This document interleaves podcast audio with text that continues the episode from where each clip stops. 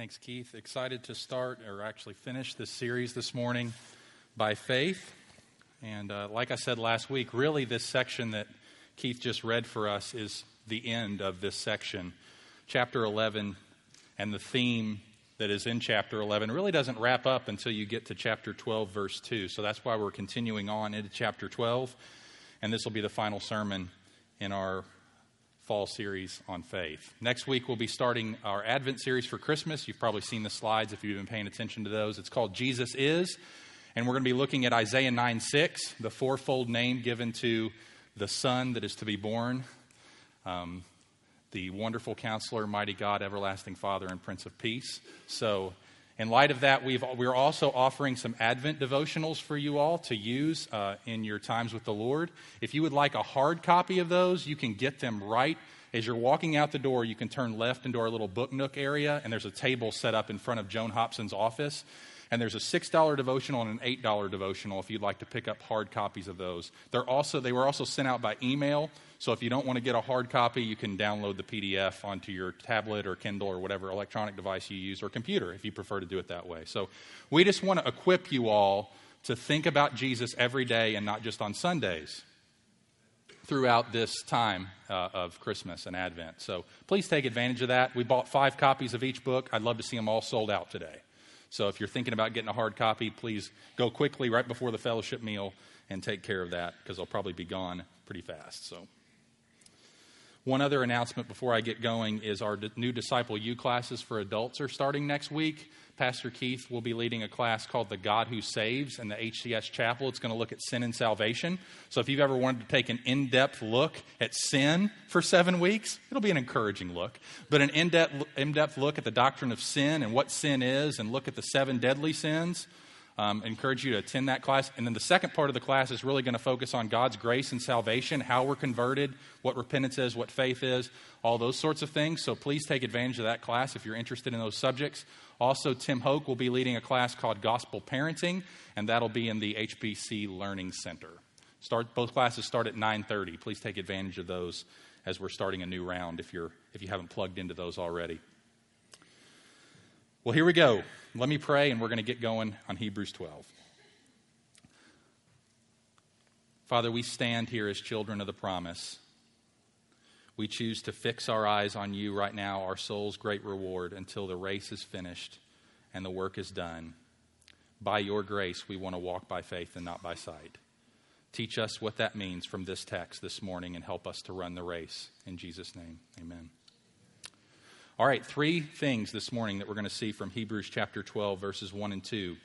We've got a command here, something we're supposed to do. We also have some instructions for how to obey that command. And then we've got some encouragements to keep going when we want to quit. So we're going to look at the command, then we're going to look at the instructions, and then we're going to look at the encouragements. Let's take a look at the command first. You'll notice it right in the middle of verse 1. Therefore, since we are surrounded by so great a cloud of witnesses, here's the command. No, sorry, here's not the command. Let us also lay aside every weight and sin which clings so closely. Here's the command. And let us run with endurance the race that is set before us. Let us run with endurance the race that is set before us. Notice the chosen metaphor here. The chosen metaphor for the Christian life for what we're to be about as God's people is to run a race. Just stop and think about the implications of that for a minute. Because that has massive implications upon the way we live our lives. The Christian life is a race. It's not a gingerly stroll or a crawl. It's a race. And as we know, races require focus, they require discipline, they require energy. And if it's not hard, we're probably not running. We're coasting. It's in fact this sort of coasting that seems to describe the Hebrews' spiritual condition. Let me just take you to a couple of verses that seem to sum up this strong need to enforce to the Hebrews that they need to be running. It appears they're not running. Chapter 2, verse 1 says, Therefore, we must pay much closer attention to what we have heard, lest we drift away from it.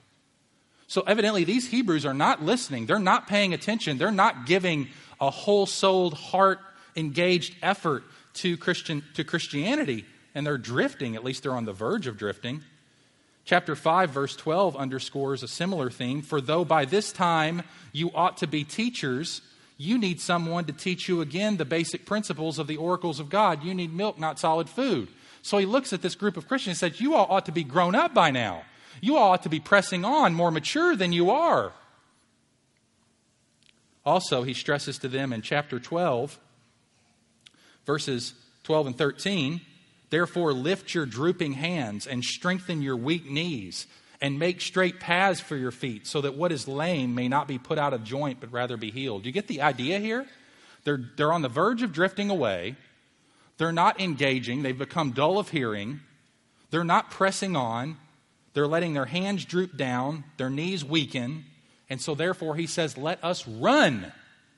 It's a strong exhortation, it's a strong command based upon their spiritual condition.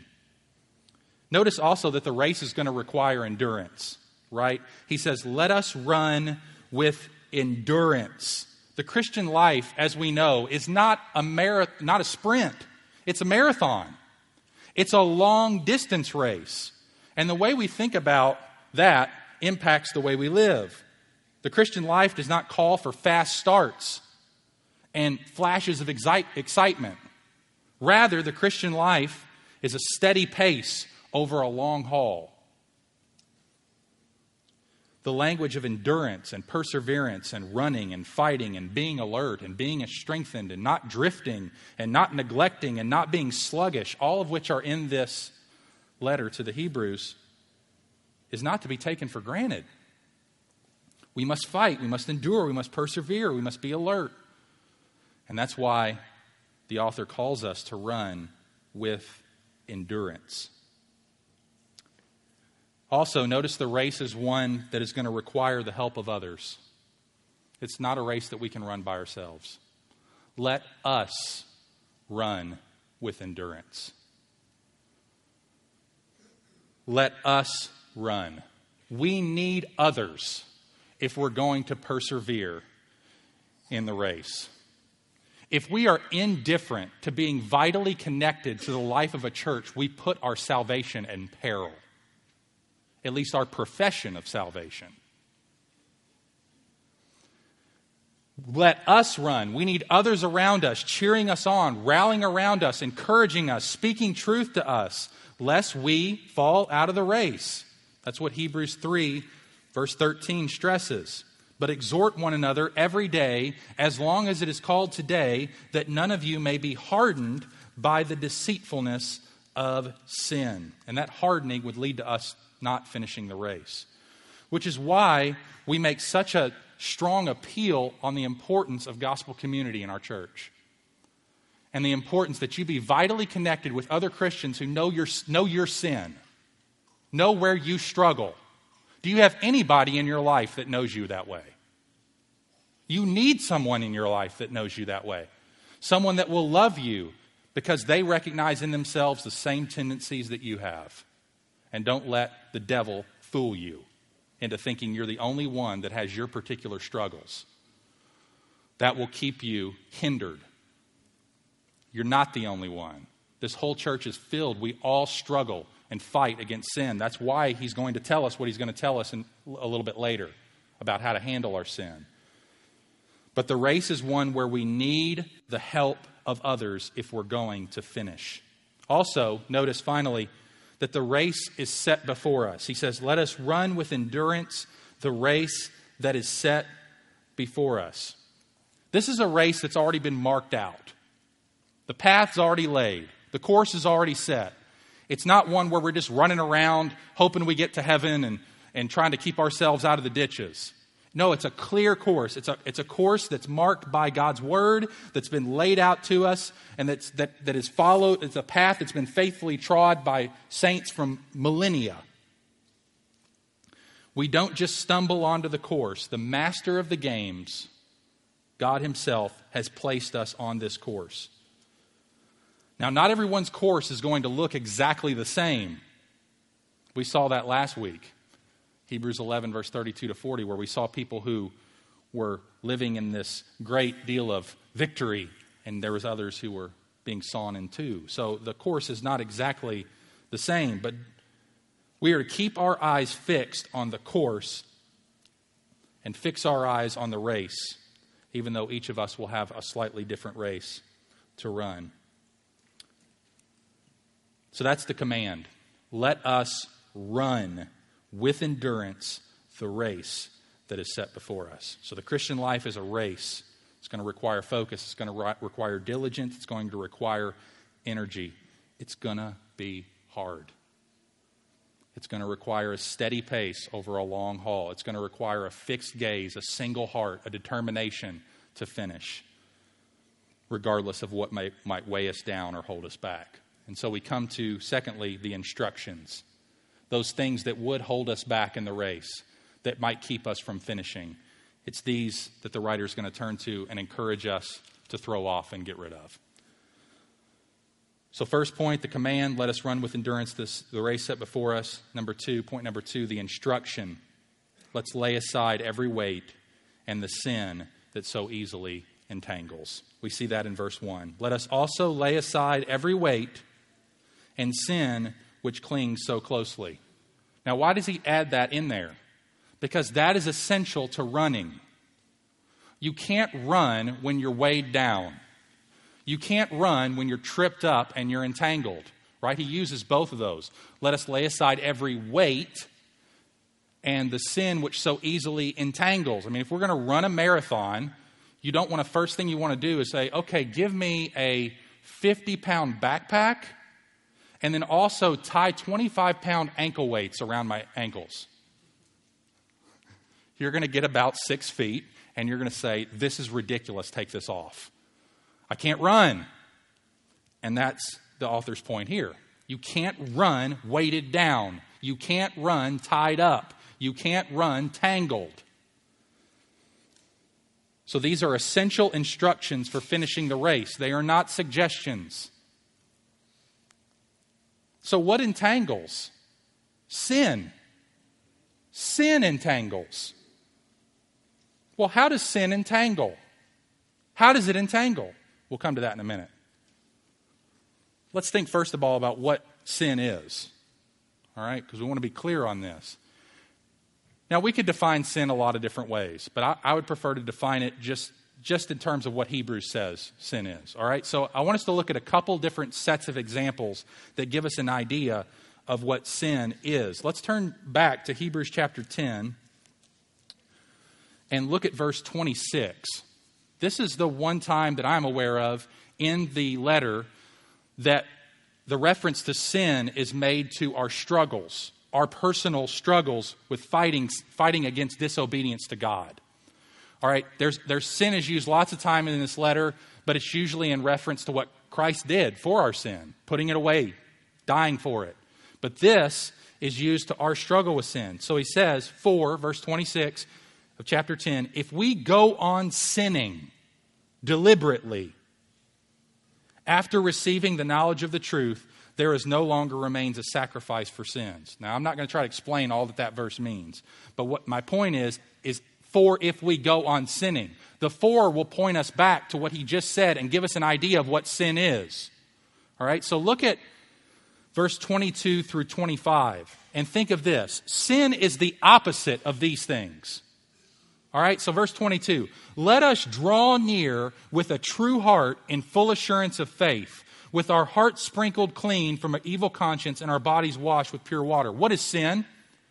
Sin is a failure to draw near to God. So we are not, that will entangle us. If we don't draw near to God, we are sinning. If we don't draw near to God also, not out of a cowering fear, but out of a gospel joy, we draw near to God with full assurance of faith. We are welcomed by our Father. We have our hearts, our hearts are called to be sprinkled clean from an evil conscience. We are not to enter into God's presence cowering in fear that we might not be accepted. We are to enter into God's presence with joy that we have been accepted, that we have been received, that we have been washed, that we are assured that we belong to Him. Also, verse 23 let us hold fast the confession of our hope without wavering, for he who promised is faithful. So, what is sin? Sin would be not doing that. It would be not living by faith, not walking by faith, not holding on to the promises of God, not holding on to our confession of our hope, not being not trusting that God is faithful to do for us exactly what he's done for all of his people in Hebrews 11. Verse 24 let us consider how to stir one another up to love and good works, not neglecting to meet together, as is the habit of some, but encouraging one another, and all the more as you see the day drawing near. So, what would be sin there? Sin would be neglecting to meet with other Christians, to encourage them. Sin would be not considering how to stir others up, not taking it upon yourself the eternal security of another person. I'm responsible to help you get to heaven. And we need to all see that. That we have, we're, we got, we're, we're like watchdogs for each other to encourage and help and speak and keep each other in the race. So we see a brother falling down, falling out.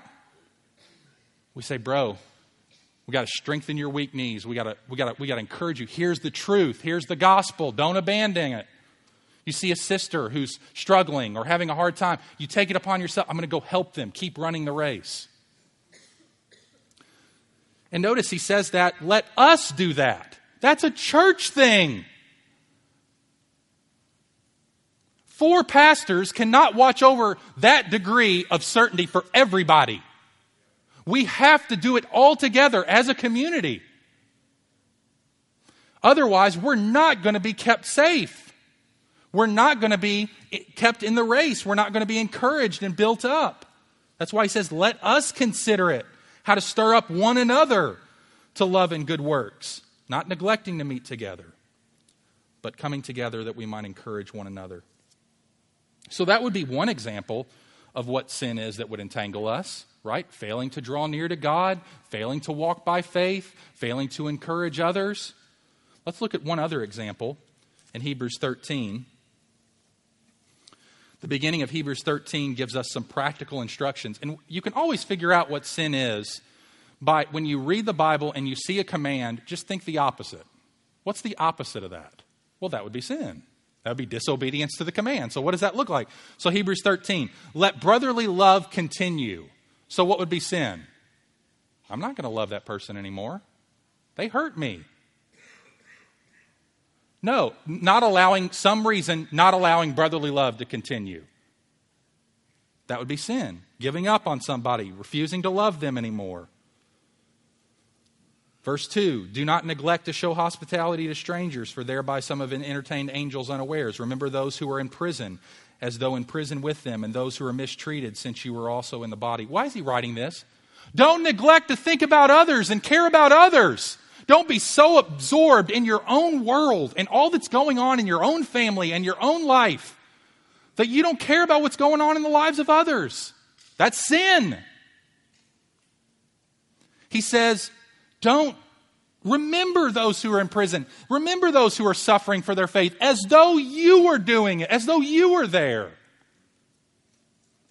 Show hospitality. Care for others. Welcome them into your home. Welcome them into your life. Care for them. Verse 4 Let marriage be held in honor among all, and let the marriage bed be undefiled, for God will judge the sexually immoral and adulterous. Don't be immoral. If you're married, keep the marriage bed pure. Devote your entire passion and energy to your spouse. Keep your life free from the love of money and be content with what you have. For God has said, I will never leave you, nor will I forsake you. So obviously, sin would be loving money, resting our security and our hope, being discontent, having the gimmies and the gotchas. I got to have it. Rather than being content with what we have. So, those are just a few examples. I could go on and on and on. But I didn't want to just breeze through that and say, all right, don't now now don't let sin entangle you and not give you any categories for how to think about that. All right? So there's just some. We could go on. We could talk about more, but I've got a sermon to finish, and I don't want to beat us down with the doctrine of sin for 45 minutes. That's not the main point, but I did want to give us some categories for how to think about it. So the question then becomes okay, that's sin. So how does that entangle? Or more, more specifically, why does it entangle? Why does it, what does it do? Well, I think we're back in chapter 12 now. All we have to do is look down at verse 3. He's just given this instruction about running the race, and now he says, Don't grow weary. Verse 3 Consider him, Jesus, who endured from sinners such hostility against himself, so that you may not grow weary or faint hearted. See, sin has a way of wearing us down, of beating us down. It has a way of working us over. And so he encourages them to fight sin, to throw aside every weight, to throw away the sin that so easily entangles, because if not, we're going to grow weary. It says verse 4 In your struggle against sin, you have not yet resisted to the point of shedding your own blood. In your struggle against sin, you have not yet resisted to the point of shedding your own blood. Perhaps these Christians are thinking, okay, I have it bad. You don't know how bad it is. You don't know how long I've struggled with this. I mean, I've tried. It's been really tough to conquer. And the author would say, Yes, of course, you have been through a great deal in your struggle against sin. You have been faithful. We've talked about you in chapter 10 verse 32 that you have been willing to accept the plundering of your property and you've w- been willing to go after and, and, encourage other christians and, and all that stuff. We, have seen you do that. You've, you've struggled. It's one of the reasons why i wrote chapter 11 to you. But you've not suffered as much as others have. That's what verse 4 is saying. In your struggle against sin you've not yet resisted sin to the point of having to shed your blood for it. Others have so his encouragement is can you remain faithful in lesser suffering? Your sin has not cost you your life yet. Or I say, your refusal to not sin has not cost you your life yet. So, can you remain faithful in the midst of lesser, lesser suffering? He's trying to encourage them to not grow weary. And really, the rest of chapter 12 and the rest of chapter 13 is all what it means to not grow weary, to run the race, and what that looks like. But I don't have time to do all that right now. So notice what sin does it clings so closely.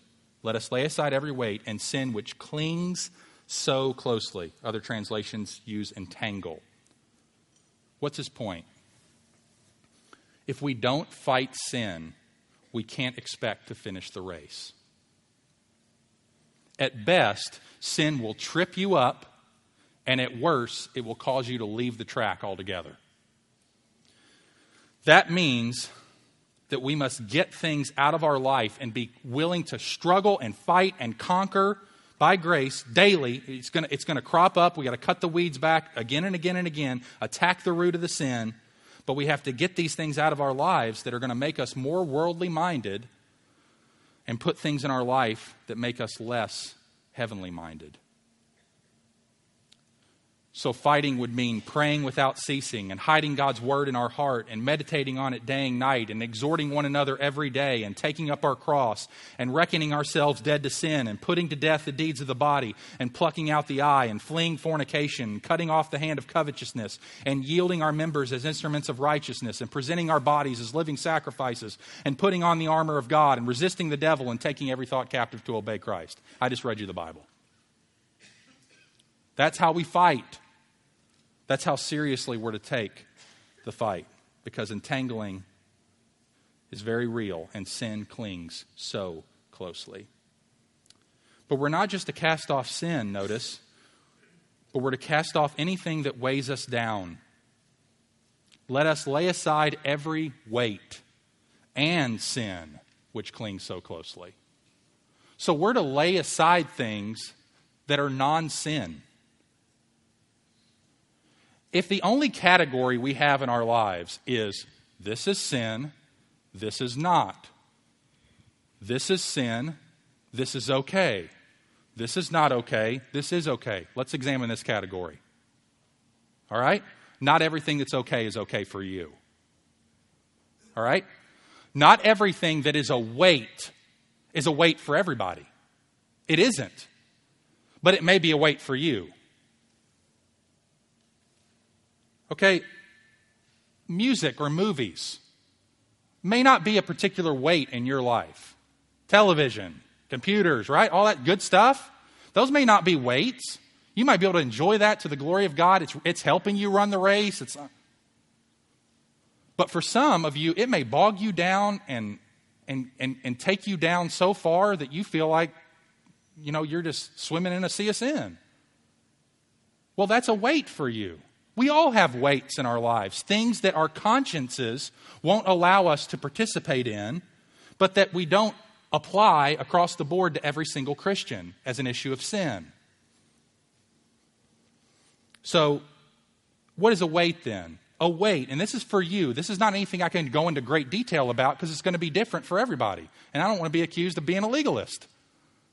All right? Because this isn't an issue of what God has said is right or wrong. This is an issue of what might be wrong or right or wrong for you. What hinders you from running the race? What weighs you down? So we have to determine if something is an impediment to you running well. That's the issue. Is it an impediment to you running well? Does it enable you to run better, or is it something that hinders your progress? The fight of faith the race of the Christian life is not fought well or run well by asking merely the question, What's wrong with this? But rather asking, Is this something that is going to help me have greater faith, greater love, greater purity, greater courage, greater humility, greater patience, greater self control? Not, is it a sin? But does it help me run? That's the question. Here's what John Piper says as a boy, I was mightily helped by having my very categories changed in the way I live my life. I commend it to you, young people especially. Don't ask about your music, your movies, your parties, your habits, what's wrong with it. Ask, does it help me run the race? Does it help me run for Jesus? If we, can, if we cannot sincerely bow our heads and thank God for something, then for you that activity is wrong. Stop justifying it and move on to something else. That's your application. Can you bow your head and sincerely thank God for it? If you can, it's not a weight. If you can, perhaps it is. So stop trying to justify it by saying, well, God never said anything about that. Stop trying to justify it. Say, Thank you, Lord, for this. If you can say it, do it. Because you're doing all to the glory of God and you're not offending your conscience. Whatever is not from faith is sin. Romans 14. If you can do it from faith, do it. If you can't, don't. That's a weight. That's how we identify that. That'd be a really robust conversation in a gospel community, wouldn't it? Wouldn't that be good? Talking about weights, talking about what's a weight for me, That'd be good. That'd be a great conversation to have. So, if a Christian has poor knowledge, a life that doesn't reflect Christ, a tepid or timid heart, it's not because they're necessarily a victim of their environment or some special experience has not come their way. It's because something is impeding their progress that they have not yet put away. So that's how that's, that's what we need to know. Say if we're if we're lagging behind in the race, know this. Something is in their life impeding that. It's something in their life, it's not a circumstance. It could be the way that they're responding to a circumstance, but something is in their life that is either a weight or a sin, and that needs to be discovered and brought to light so that they can continue to run. All right?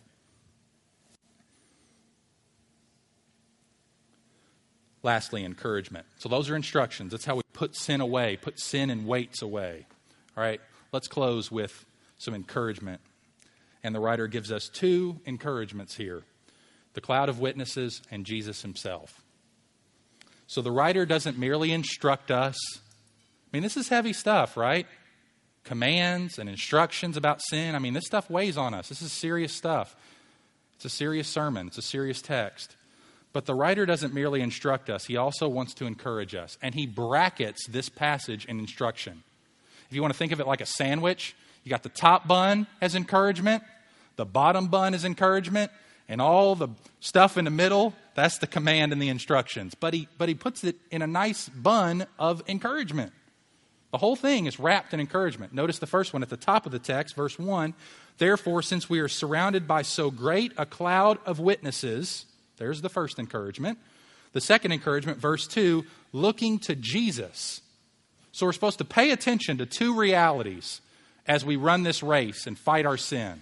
We're to pay attention to two realities the cloud of witnesses and Jesus himself.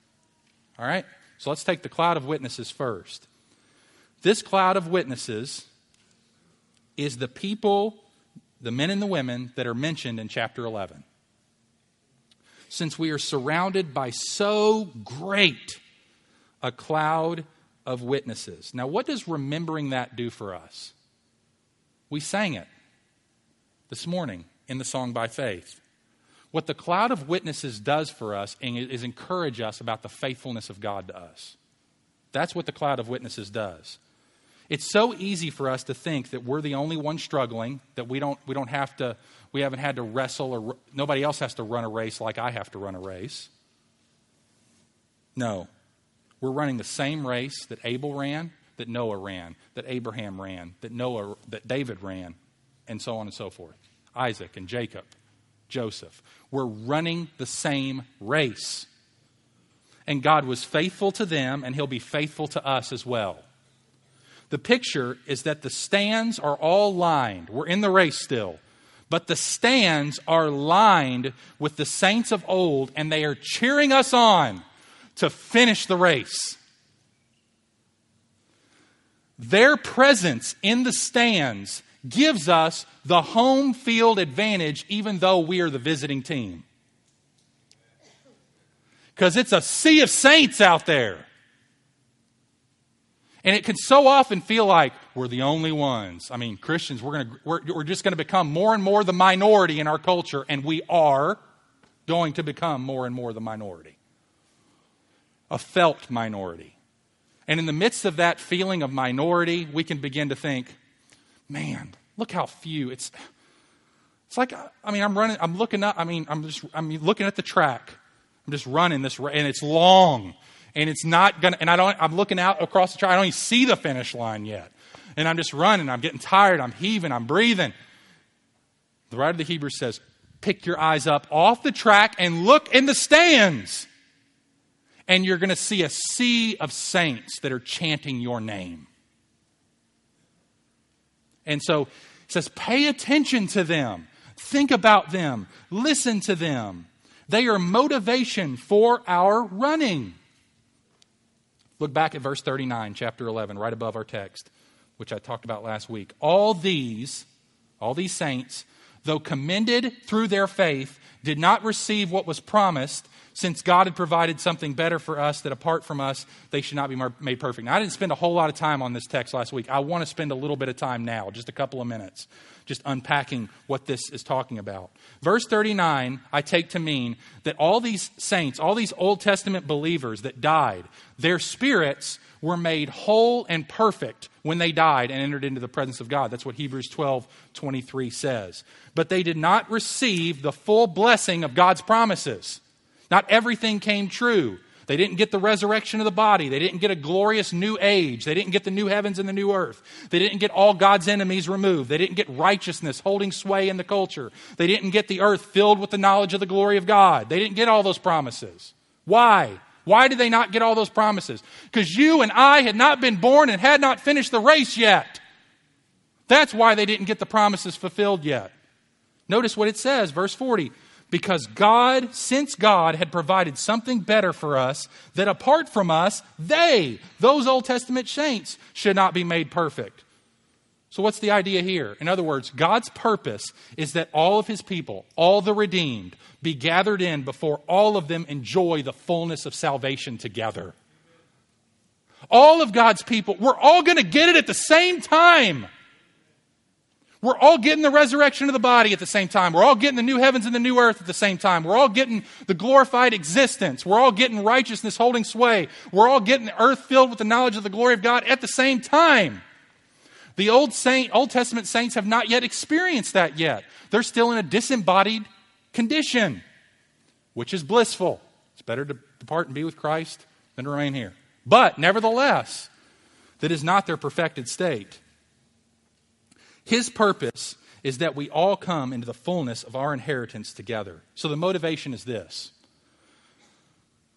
history is waiting for you to finish the race. All of history is waiting for this. This is the biggest event. Take up all the Super Bowls, add them all together, drop in the bucket. This is the big athletic contest. This is the athletic contest of all athletic contests. Watch sports differently. If you enjoy sports, I don't. Okay, that's no surprise to you all. I know that. But one of your pastors loves Michigan. All right? So if you watch sports and it's not a wait for you, that's great. Glad for it. Good. Don't think that's the big game. The big game that has the big stadium is in heaven. It's got the biggest stadium of all billions. And they're chanting and they're waiting for history to be finished. The entire consummation of the plan of the universe waits every single one of God's elect to be gathered in. All history waits, and all those who live by faith crowd the marathon route to urge us on because they will not be perfected without you, nor you without them. So run the race knowing that the great cloud of witnesses who have gone before you will not be perfected until the church on earth finishes its appointed course. That's the encouragement from the cloud of witnesses. They're waiting for us to get there. Don't drop out. Fix your eyes on them. Know that God, who kept his faithful promise, some of them were martyred. Some of them, they all suffered horrendous trials. You paid attention in chapter 11. You saw what they had to go through family problems, economic problems, struggles in their marriage, all kinds of problems, job problems. Joseph had a job problem. I mean, just all of that. And we're supposed to pay attention to that so that when we go through job problems and we have marriage problems and we have family problems, we don't bail out on God. God. Sometimes you lose your breath when you're reaching a certain point. so you don't bail out on God, right? We're meant to take encouragement from those guys and, and gals, those men and women. But we're not just to take encouragement from them, we're to take encouragement from Jesus. Verse 2 Look to Jesus, the founder and perfecter of our faith. He's run the race before us, and He's calling us to come and follow Him. He stared down the cross and he despised its shame. He said, You think that's going to keep me? You think that's going to keep me from falling out of the race? The cross? The wrath of God for all the sins of all God's people poured out on me, all their eternities in hell received into my soul? You think that's going to stop me? Hell no! That's not going to stop me. I despise the shame of the cross. For the joy that was set before him. And what was the joy that was set before him? Our salvation. He embraced the cross so that we would finish the race. That we would be completely saved. He stared down the cross and he thought about every single one of his people and the smile that would be on their faces. And he said, Cross, wrath, despised. No, I will not let the shame that is going to come over me stop me from bearing it for all of them.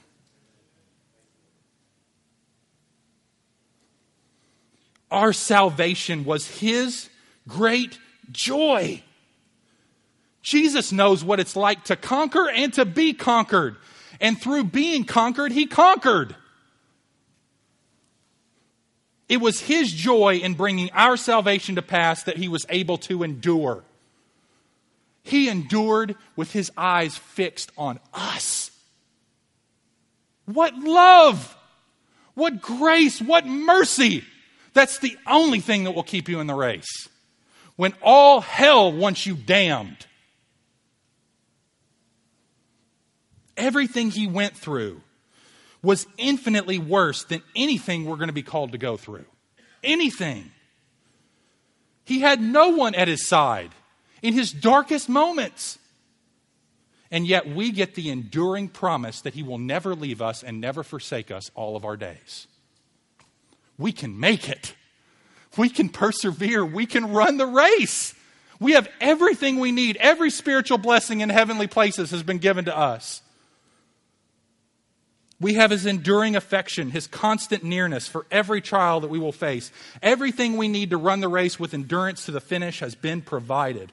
Our call is steadfast endurance with our eyes fixed on the one who has won for us.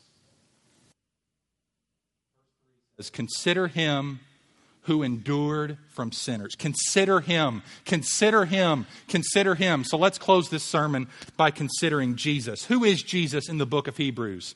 He is God's glorious Son the creator of the world, the heir of all things, the one of whom and by whom all things exist, the radiance of the glory of God, the one who upholds the universe, who made purification for our sins, who sits now at the right hand of the Father, superior to all angels, the one who accomplished our salvation, dying in our place for our sin, propitiating God's wrath against them, destroying the devil and his power of death, and liberating us from our fear, a merciful and faithful high priest who sympathizes with us in our weaknesses who invites us to receive grace and help continually as we draw near to his throne of grace in every time of need the one who can deal gently with us in our ignorance and waywardness, who has become our source of eternal salvation, a guarantor of a better covenant, holding a permanent priesthood whereby he lives to make intercession for us that we might be saved to the uttermost.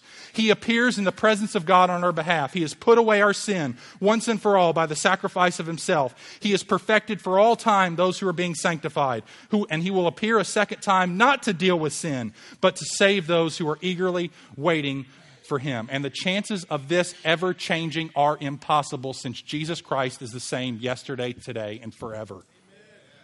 Hebrews 13 8.